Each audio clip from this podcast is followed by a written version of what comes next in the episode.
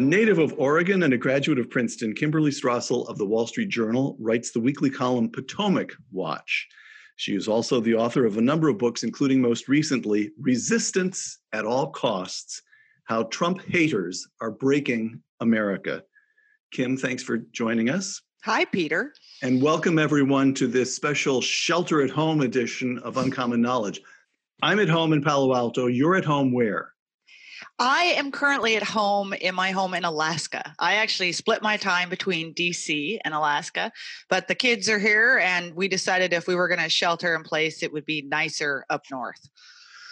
So, April, still plenty of snow on the ground. What's lots of snow on the ground. It was about 11 degrees last night, um, but we're getting lots of daylight already. So, it's uh, getting light before six and not getting dark until after nine. Any bears coming out of hibernation? I guess I'm running through all my Alaska cliches in my mind here. Okay, next up is moose. The moose are all out in force. the bears, we haven't, uh, it's still a little bit early, but it's pretty soon they'll be out. All right. All right. So we take, we, I'm in California, you're in Washington, and we take both our minds and put them in Washington. Two quotations. The first is you in the Wall Street Journal on April 2nd. So just a few days ago as we, as we record this. Quote, Crises have a way of separating the leader like from the opportunistic. The Trump administration spent this week distributing ventilators, standing up small business loans, dispatching hospital ships, erecting alternate care facilities, explaining virus modeling, revamping regulations to keep truckers on the road, and plastering the airwaves with information about hygiene and social distancing. Close quote. That's quotation one. Here's quotation two. This is Pete Wehner, in the Atlantic magazine on March 13th, quote, Trump is fundamentally unfit for office. For me, Pete Wehner writing, that is the paramount consideration for electing a president because at some point a president will face an unexpected crisis. The crisis has arrived in the form of the coronavirus pandemic, and it's hard to name a president who has been as overwhelmed by a crisis as the coronavirus has overwhelmed Donald Trump. Kim, two just totally different views of reality here. Yeah. So, uh, look, first of all, this is an unprecedented crisis, as we have all talked about uh, ceaselessly. And it's hard for me to know that there would be any leader, any person, or any administration that would have been prepared for it or known exactly what to do. So, from my perspective, I think the question is when you look at Donald Trump, and by the way, we all have different views of his leadership style. But if you look at the actions and what has actually taken place, the question is Is the federal government providing some sort of guidance? And is it providing the support it needs to the states? And I think that uh, as a general answer to that, that has happened. All right. Let me do this again. To another pair of quotations. Same idea, actually. Here's David Frum in The Atlantic, April 7th, just a couple days ago. That the pandemic occurred is not Trump's fault. The utter unpreparedness of the United States for a pandemic is Trump's fault. And David went on at about 2,000 words length, and the whole article was titled, This is Trump's Fault. Hmm. Here's Holman Jenkins in the Wall Street Journal, again, April 7th. Same day, same day. There will be much to criticize about the Trump administration's response, just as we can never forgive FDR's baiting of Japan with embargoes, Kennedy's actions in the Bay of Pigs, or Johnson's in the Tonkin Gulf. Mr. Trump is the worst president we've ever had, just like some of the best presidents we've ever had. So, so there's so here's the, this distinction between Trump is singularly unsuited for office. He is singularly at fault as opposed to Holman Jenkins, who says, wait a minute, this is human affairs. We all mess up over it's the story of American history is the story of getting it wrong at first, then pulling ourselves together and finally getting it right. So where you're in the Holman camp on this one, correct? Well, right, but I think that that's in part because Look, I'd be open to somebody making the argument that Donald Trump is singularly unsuited for this moment. The problem is, is that most of the people that are making that case, including David Frum, who you just quoted, or including Pete Wehner, have been making the case that Donald Trump is singularly unsuited for office from before the time he was even elected. So it becomes kind of difficult to separate out the uniqueness of their argument in this case versus their general view that the man should never have been elected at all. Right. That that just, I mean, and that's that's I think and I've made this case many times that for the kind of Trump haters out there, after a while, y- your repetition begins to weaken your argument. Um, now, Holman's point, I think, is very good. Are we making mistakes on a daily, uh, a daily occurrence in the middle of this? Oh, you bet we are. And one day there's going to be a post mortem that is going to be really ugly. But I would argue that that post mortem is going to be one that looks at a lot of mistakes that were made by a lot of administrations on the road to coronavirus. You know, whether it was prior administrations that didn't adequately restock our stockpiles, whether it's uh, health agencies that over 30 years have claimed to be preparing for pandemics and yet seem to have no plan when this came out. Sure, this is going to require complete retooling of the way we look at these things. But to say that it's all incumbent upon one person is just ridiculous. Back to the coronavirus, back to the substance of what we're dealing with right now. Just one more, frankly, one more Trump question we've got I quoted David Frum and Pete Wehner. Of course, as you know, I could have quoted any number of dozens and dozens of people, but David Frum and Pete Wehner both worked in the administration of George W. Bush. Three and a half years ago, before Donald Trump, three and four years ago, before he declared his candidacy for president, you and I would have thought of David Frum and Pete Wehner as broadly speaking, to put it crudely, on our side limited government, free markets, Republican candidates overall tend to be better for that than Democratic candidates. And now we have, it reminds me again and again of the O.J. Simpson trial, where we had the jury and those of us watching on television looking at exactly the same set of facts and coming to utterly opposed conclusions. What accounts for this? Yeah, I mean this, th- but this has been happening again since the minute he you wrote was, a whole book on it. I wrote a whole book on it, and you know, I I make these examples. It is astonishing to me, and th- this is my favorite one, that you continue to hear people say today that Donald Trump is some sort of autocrat or tyrant or a dictator in the making. Because I'm sorry, when you step back and you look at what his administration has actually done on a day to day basis. I mean, forget the president's press moments, forget the things he puts on Twitter.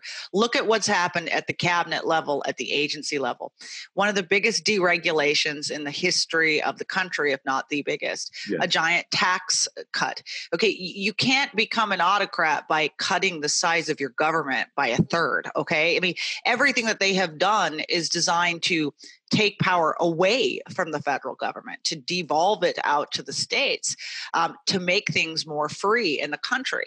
Um, Um, and, but that's an example of what you're saying. And so now we're getting it here in the context of the virus, which is, you know, Donald Trump is suitably, you know, uniquely inept or uniquely unqualified for this moment. I mean, I guess the question I would have for a lot of these people is what exactly would they be doing differently at this right. moment? Right. Um, and I think that gets to some big questions about shutdown, no shutdown. But again, is that on Donald Trump or on this kind of mass of so called experts and health right. community, which is all over the map itself on what right. the way is supposed to be forward? All right. The big takeaway here's Kim Strassel on March 19th. This is just great because I get to I get to I get to ask you what you meant about this or that. Of course I read your column all the time. Now I get to talk to you about it. That's that's bad though, Peter. It means I wasn't clear enough the first time. No, no, I get I get to ask you to elaborate, elucidate a little bit. Here, I'm quoting you. Here's the lesson of the virus so far. Relying solely on government bureaucracy is insane. To the extent America is weathering this moment, it is in, no, in enormous part thanks to the strength, ingenuity, and flexibility of our thriving, competitive, capitalist players. Close quote. Explain that. Well, look, to me, whatever you criticism you want to level at the Trump administration, the single most important thing they did at the very beginning was a philosophical decision, which is that they were not going to attempt to deal with this on their own. They were going to embrace the private sector and move forward in a public private partnership in dealing with this. Brilliant, because that is exactly the way forward in this country and it always has been. Federal government when do we ever expect the federal government to turn on a dime and handle a major project? I mean you cannot reconcile that idea in your head with for instance, the DMV, okay? Which is what most of us think of in terms of government. So you turn to actors you can. And what's unique about this partnership is that you have players out there wanting to do stuff, and then the government's role is to get out of their way, right? And so it was the CDC that completely messed up that original testing regimen. It oh, was a private sector. Go into that a little bit because that that gets laid at Trump's uh, that Trump gets blamed for that again and again and again. That's still going on. But just explain what actually happened with regard well, what, to the testing. What yeah. So what happened is the CDC, the, the, the World Health Organization had its own way of going forward with testing, but lots of different countries over the time have always had different uh, regimens, testing regimens. The CDC has traditionally, and in this case, it did it again, decided it wanted to come up with its own testing regimen because it wanted to exert some quality control over that. The problem was is that when all the scientists went and did it, they messed it up. It didn't work, and it delayed us for a couple of weeks. They then turned to the private sector, which got, you know, luckily we had some incredible actors out there who'd been working on this already themselves, and they were able to stand up an effective testing regimen in little less than a week. Thank you private sector but you see that replicated whether it's on the ventilator front whether it's on personal protection equipment whether it's on the vaccines that are getting pushed forward. I mean we have an amazing resource in the united states and, and just one last thing on this. It is sure. astonishing to me even as we are watching this. And also, all of these corporations paying employees, even though they've got no money coming in, you know, giving them leave. Like we hear these stories of small businesses bending over backwards to make sure they're not laying people off. At the same time, we have Bernie Sanders giving a farewell or drop out of the race speech this week, in which he was unrelentingly horrid to the corporate community and suggested everything wrong in the United States is laid at its feet. Amazing. Kim, so big takeaway private sector is saving us. Amazing. Yeah. Let's discuss a couple of threats to the private sector that the current crisis may be posing. And one is, in one way or another, if it happens, it'll happen in a subtle way. It'll happen press conference by press conference, probably. A shift from decision making by the democratically elected office holders to the unelected public health officials. And so there have been moments when people have said, in conversations I've overheard, the acting president of the United States is Dr. Fauci. Donald Trump's instincts were clearly against shutting down the economy, but the experts talked him into it. Actually, by the way, let's start with that, with the threshold question. Are you satisfied that the public health experts did a serious and rigorous job of weighing the costs of shutting down the economy and throwing, we now know today's figure is 6.6 million Americans out of work? And all the all the pathologies that go with unemployment that they did a serious and adequate job of weighing those costs against the benefits of the lives they believed we could save uh, by shutting down the economy. Did they do that right? Of course they didn't. But you know what? In fairness, it's not their job to do that, right? I mean, look, public health officials exist to worry about public health. Right. And we have them, and they're meant to be one part of a broader government in which the president is soliciting and getting the views of a whole range of different experts. And that clearly didn't happen here. And, you know, I, I blame a little bit the media, I blame Democrats who immediately came out of the box with this mantra you need to listen to the scientists. You need to listen to the scientists. Okay, we do need to listen to the scientists, but we also need to listen to the economists who are talking about what the balance of all of this will be and and, and what the similar devastation by the way, to health will be right. of people who are homeless, who can't feed their kids, who are having mental health issues because of all of this, or the people right now. I would give this all the people who aren't going in and getting mammograms or colonoscopies, and we are potentially missing other cancers. I all mean, none of this procedures that are being delayed. Yes. Right. None of this is necessarily good overall for health. So yes, we're making a dent on one type of fatality out there, but at what cost in every other way?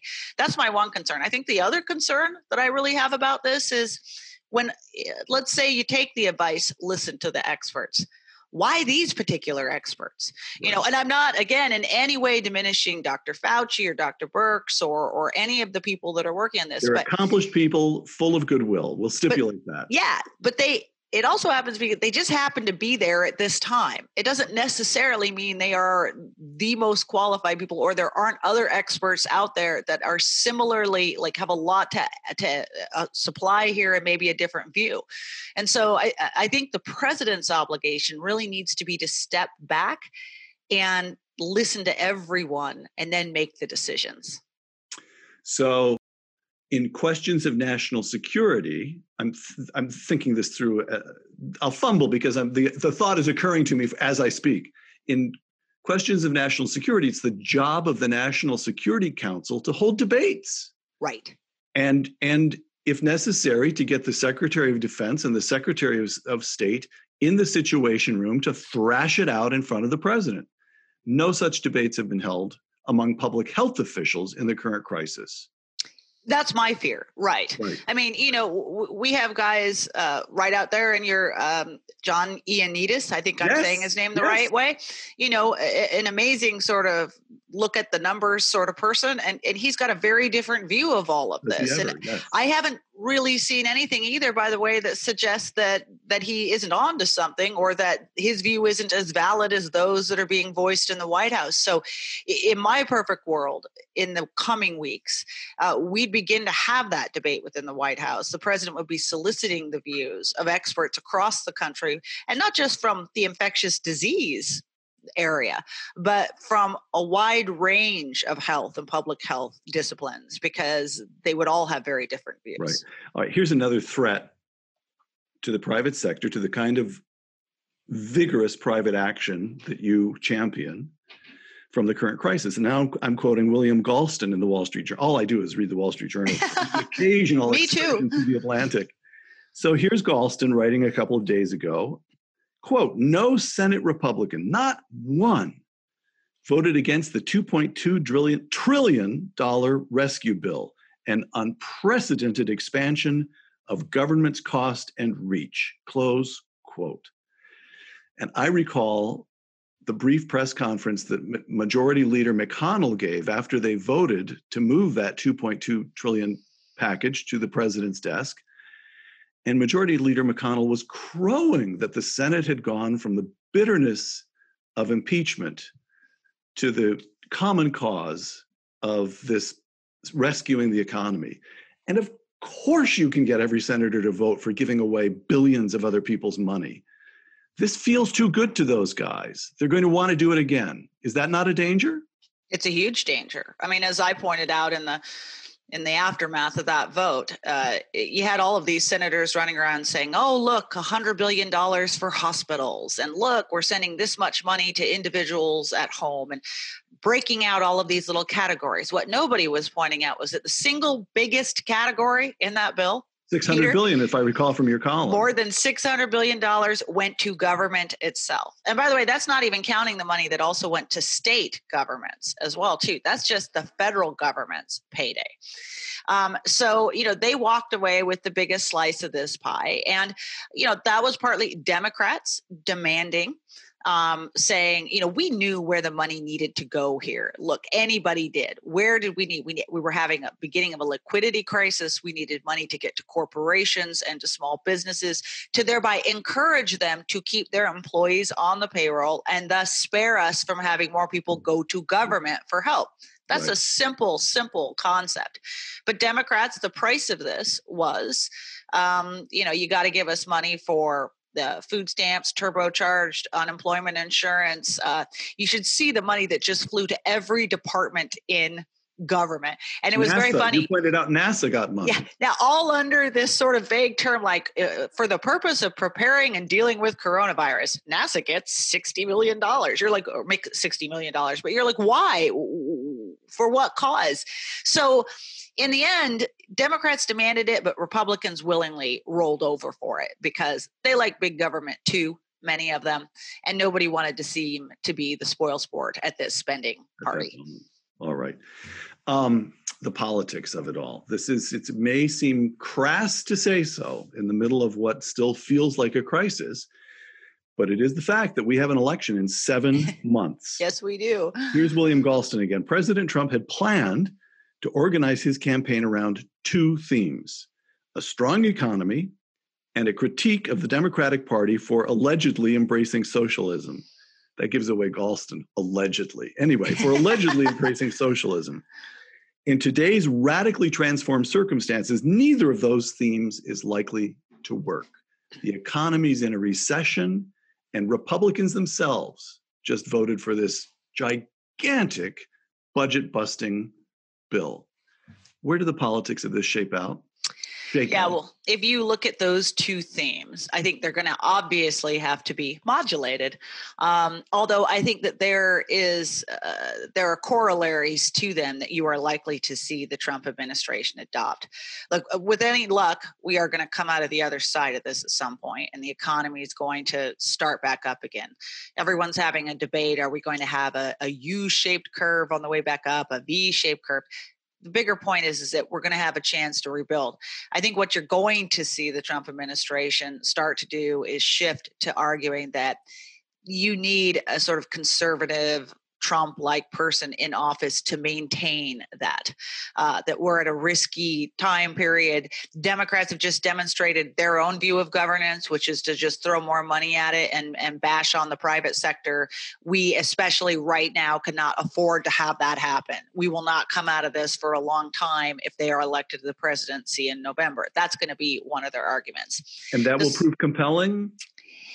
Well, I think it's going to partly depend on look. I mean, it, it's just simply the case that the way people feel about their pocketbooks plays a great deal into an election. So, how bad is this? How much is the response that we put out there going to stem the losses? How quick is the recovery? We just don't have the answers to that yet. Hmm. The journalists, the, the question of journalism. I'll come back to the journalists and coronavirus in a moment, but first, here's something that nobody it just it just disappeared. The story disappeared. And you know where I'm going with this. Subsequent to the investigation of the FBI's requests to the FISA court connected to the Russia matter, the Department of Justice's Inspector General inspected more than two dozen other FBI wiretap applications the IG's office went in and essentially at random pulled together 29 that had nothing to do with the Russia matter just to see how the FBI was submitting these things. And the IG's conclusion there were, quote, apparent errors or inadequately supported facts, close quote, in every single one. And as I say, the IG Inspector General of the Department of Justice issued that report in late March. As you and I speak, this is 10, 12 days ago. Mm-hmm. It got this big a story in a few newspapers and it's gone. What do you make of that? Well, I would like to point out we at the editorial page, the Wall Street Journal did a big editorial on it because oh, it, I, it, I, always in all my I always accept the op-ed page, uh, the editorial page of the journal. Go ahead. No, but because this is a huge deal, right? Um, a hundred percent failure rate. Okay. And, it, and it's important because it puts the lie to guys like Comey, who for the past years have said, oh, you know, you can't bash on the FBI. It's nothing but a bunch of people. We are straight up, you know, these applications are the most serious things we do all the time. You know, when the results in December came out of the IG's Russia report, he said, Well, I guess we were a little sloppy. Well, now we find out that uh, apparently the FBI's general attitude is that they don't need to follow any of the rules. Uh, and that we've got nobody watching the shop. Um, you know, and if, if if the IG randomly chose 29 applications and every one of them was violating what are known as the Woods files procedures, which mm-hmm. are meant to be the central mechanism by which you keep the FBI on the straight and narrow and make sure these applications are what are known what are supposed to be scrupulously accurate. They, they don't they care. And then the, the other aspect of that IG report is they also found out that the internal mechanisms that the FBI and Department of Justice are spent supposed to maintain to guarantee this are a joke. Nobody looks at the results of the reports that they do. Nobody goes back to the individuals who filed the applications and said, hey, you made errors. What's up with this? There's no consequences for anybody, no accountability. And, and the media doesn't want to talk about this because it reminds them of the Russia story, which was a humiliating experience for both them and the Democratic Party. Do they feel humiliated? Is well, they should. Any, they, they, should. They should feel humiliated because they got it 100% wrong. They put the country through torture for three years on the basis of their own hatred of a candidate, not on the basis of any facts. So, a quick little summary the media got the Russia matter entirely wrong. Mm-hmm.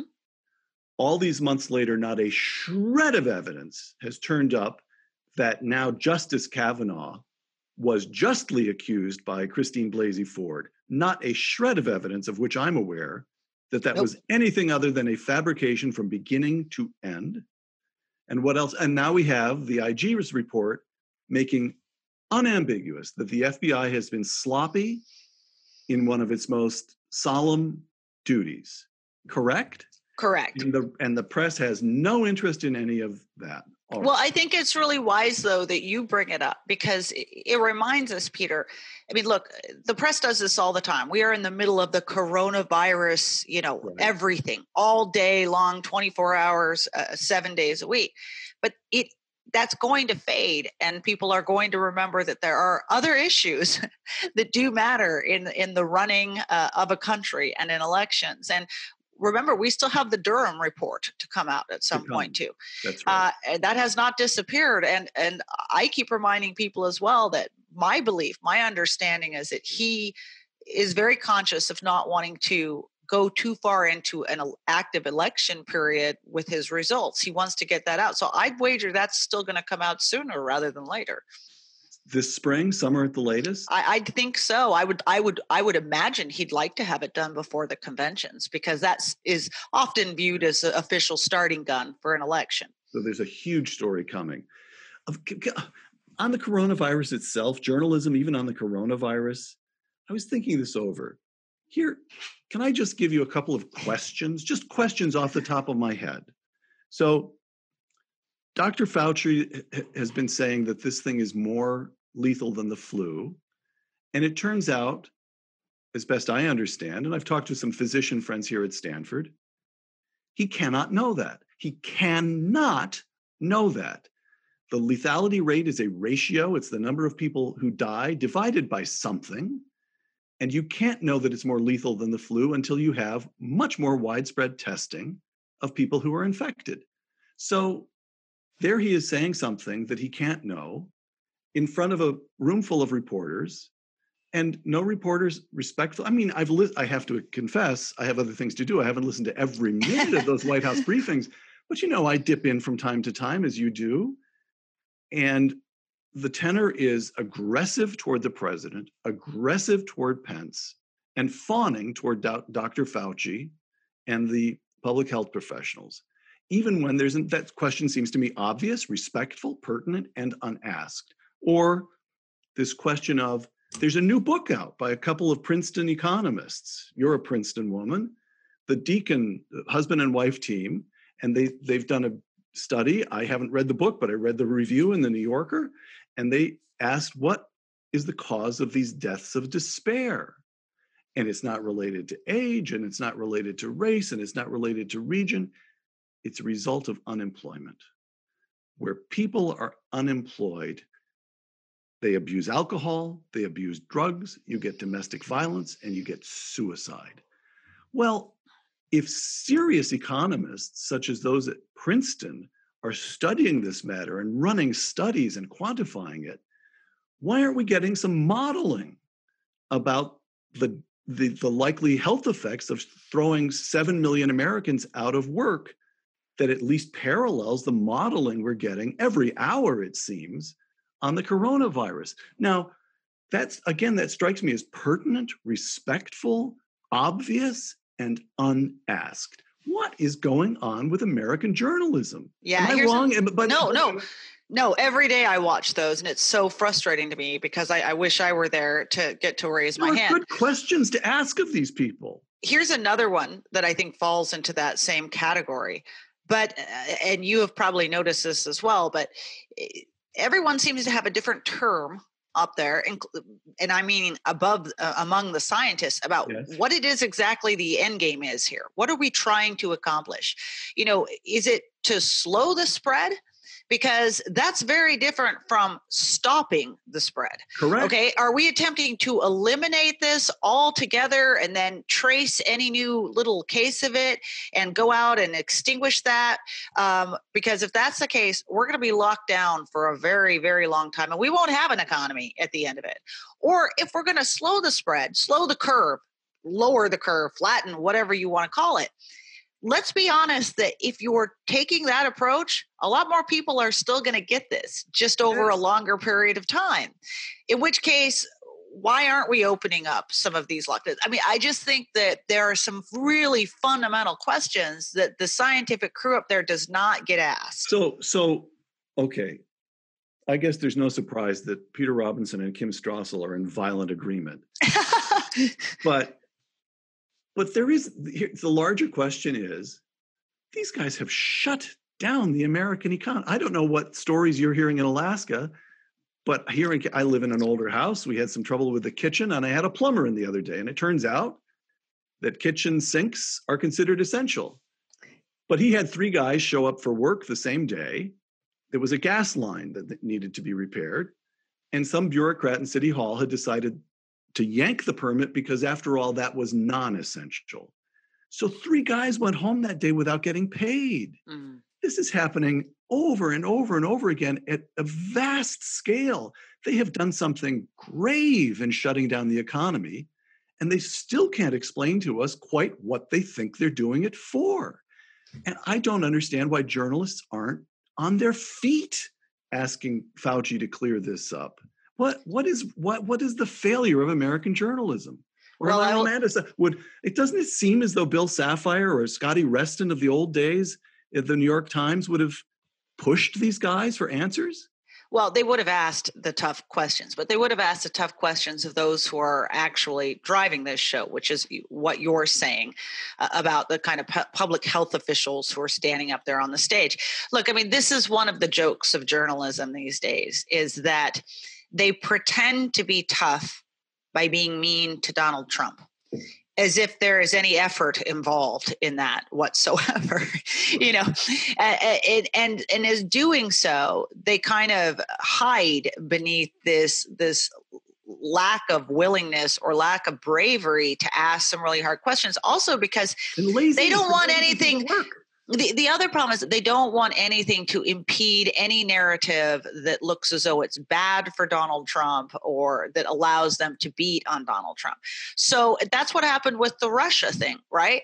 I mean, look, it wouldn't have been very hard to unravel or even to just poke holes in the ludicrousness of the ideas that they right. were promoting, right? right? But it was so much more important to them that it be true in some way, that they were willing to spend two and a half years making things up. And that's what's we're looking at today too. And unfortunately when you don't have a functioning press when you don't have a press that does its job it is bad for the country. And so you know people love to pile on the press. I feel, find it more of a tragedy than i do anything else. It's because it hurts all of us in the end. Mm. a few last questions kim. Um, you're, not only working at home, but you've got three kids to keep an eye on at home. So I won't thank you for your time how does this end? Uh, we've, even in New York, which has it seems to be the hardest hit. We the the the peak either has has already taken place or appears to be taking place quite soon in a matter of days, not weeks. Who gets to go back to work and when and who's going to decide all this? That actually strikes me as a pretty complicated sequencing problem. Who gets to go first? How do we sort this out, right?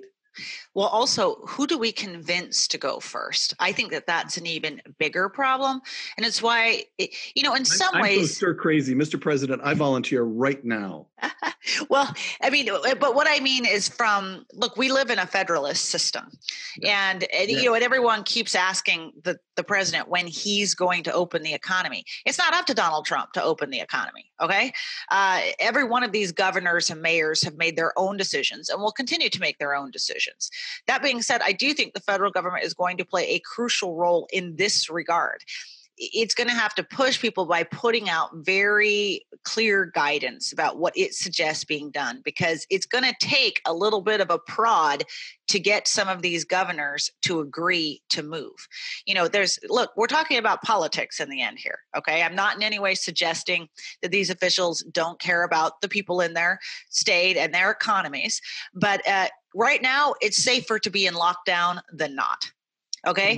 so, from a political perspective, yes. right? If you're a governor of a state, do you really want to be the first one that says, okay, hey, y'all, go back to work and good luck and hope that works out?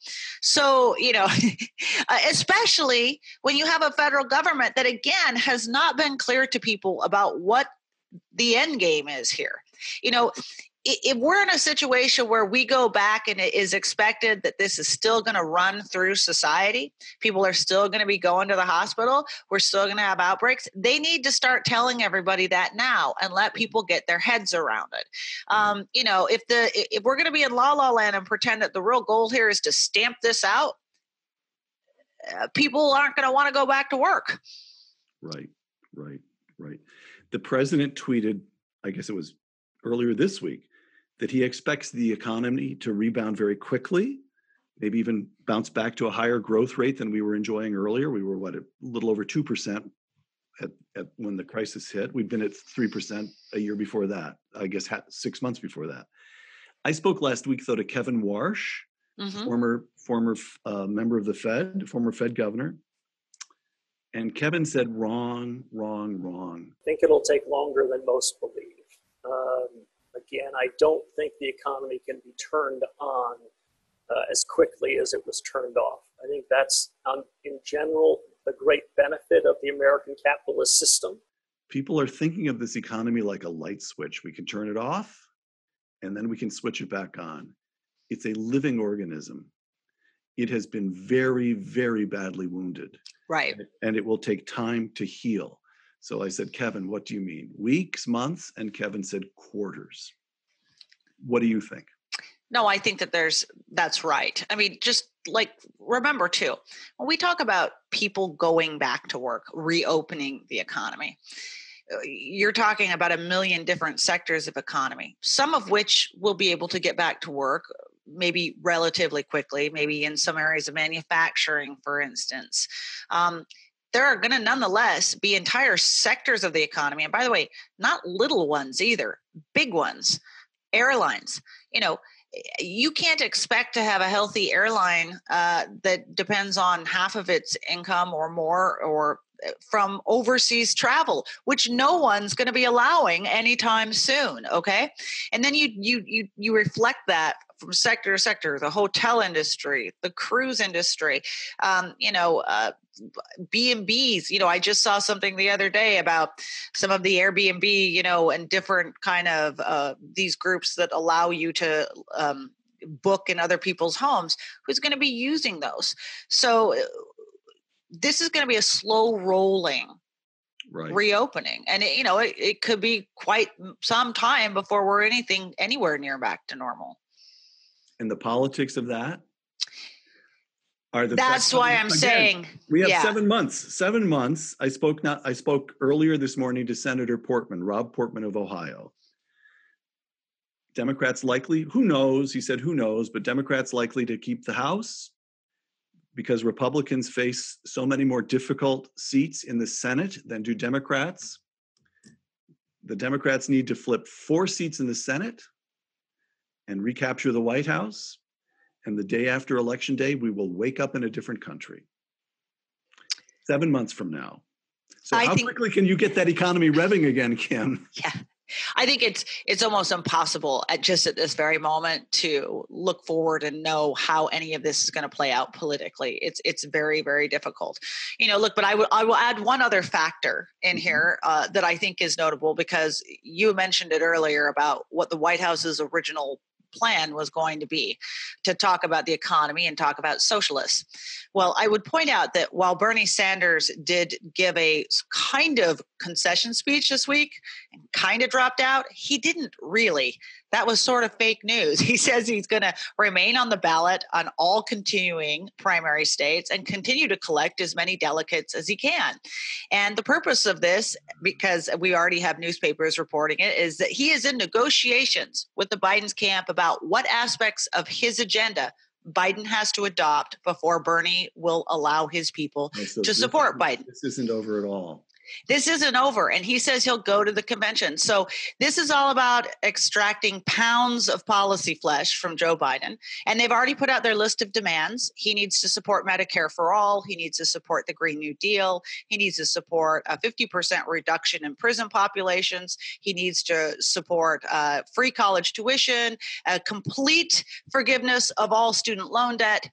Um, and it's, well, it's unlikely to see Biden doing all of that he's going to end up doing some of it. And that is very dangerous for Joe Biden if you're trying to get independents, disaffected Trump voters, uh, suburban housewives.